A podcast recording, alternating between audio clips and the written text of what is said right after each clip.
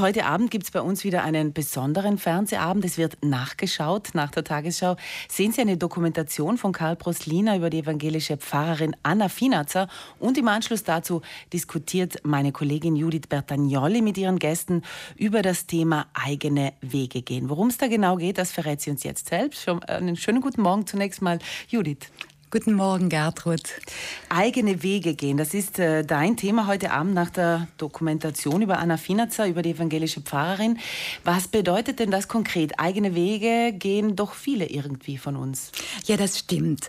Das war auch so der Beginn meiner Überlegungen, dass ich an eine Hebamme gedacht habe, an eine sehr erfahrene Hebamme, die hat gesagt, eigentlich fördern wir und versuchen unsere Kinder zu fördern.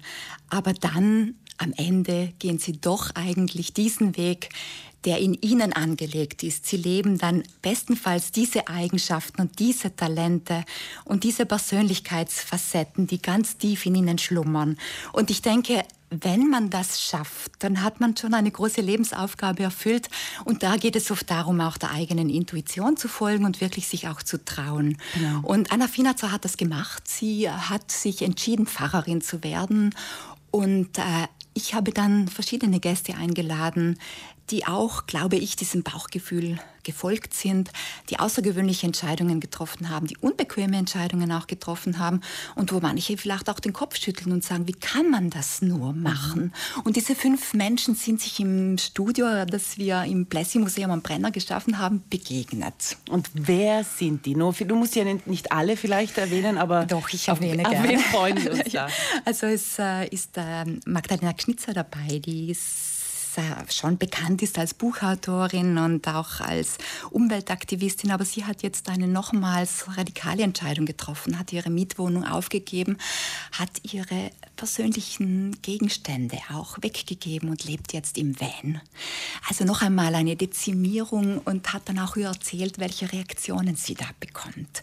Dann ist Günter Berntaler dabei, Pionier des Villeneuver Brillenschafes, äh, Vater von vier Kindern, ein unheimlich untriebiger Mann, der versucht, möglichst autark zu leben. Das heißt, er geht auch wirklich, das Salz holt er sich im Bergwerk äh, in, bei Salzburg. Er versucht selber Bier und Wein zu machen.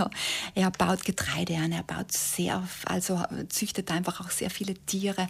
Er arbeitet unermüdlich und er ist ein ja, ich würde sagen, eine sehr starke Persönlichkeit, die, ein, die zwei Höfe, also er hat zwei Höfe gepachtet in Villeneuve, obwohl er eigentlich nicht sozusagen in diese Wiege gelegt wurde, im Sinne, dass er einen Hof auch geerbt hat, sondern er wollte einen Hof haben mit 136 Erschwernispunkten, also unglaublich oh. anstrengend auch zu arbeiten.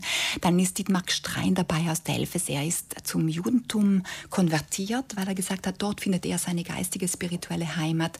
Äh, Bischof Ivo Musa ist auch dabei und natürlich auch Anna Finatzer ist aus Wien dazu uns in die Runde gestoßen. Also da wird spannend und interessant diskutiert, ganz sicher.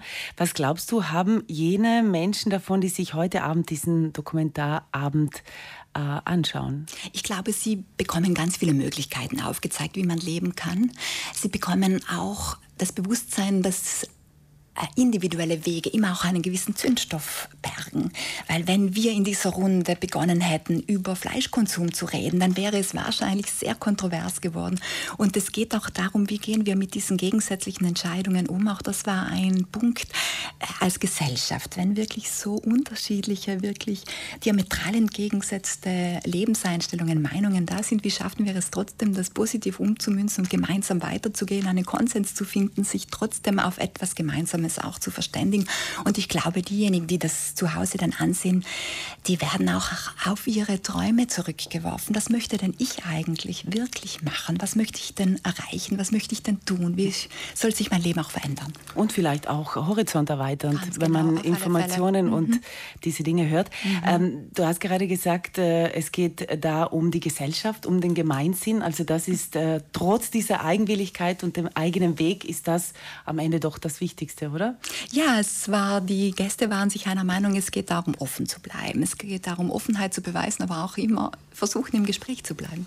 Mhm. Das ist das Wichtige. Judith, du hast äh, gesagt, ein Versprechen, das du bei der Sendung nicht einlösen konntest. Äh, das möchtest du gerne jetzt hier loswerden und, ja. und, erklären, warum das nicht eingelöst wurde. Ja, wir haben am Freitag aufgezeichnet und haben das unter Live-Bedingungen aufgezeichnet und ich habe Günter Bernthaler auch vorgestellt als einen, der bei einer Netflix-Folge mitmacht und äh, am Ende war die Zeit dann zu knapp und ich konnte es wirklich nicht mehr auflösen. Also Günter Bernthaler wird morgen mit dem Sternekoch Carlo Cracco eine Folge einer Netflix-Serie aufzeichnen, wo Carlo Krakow verschiedene Persönlichkeiten gefragt hat, dass sie etwas Besonderes kochen und Günter Berntaler wird dann Bauernschöpsernes kochen. Mhm, da können wir auch gespannt drauf, drauf sein. Netflix also und äh, dieser Dokuabend, der ist nicht auf Netflix, der ist hier auf Reis Südtirol. Der Dokuabend nachgeschaut mit Film und Diskussion, also heute Abend gleich nach der Tagesschau um 20 nach 8 aus dem Plessis Museum am Brenner, haben wir gesagt, zum Thema eigene Wege gehen. Und der Moderatorin, die gerade hier bei mir zu Gast war, Judith Bertagnoli.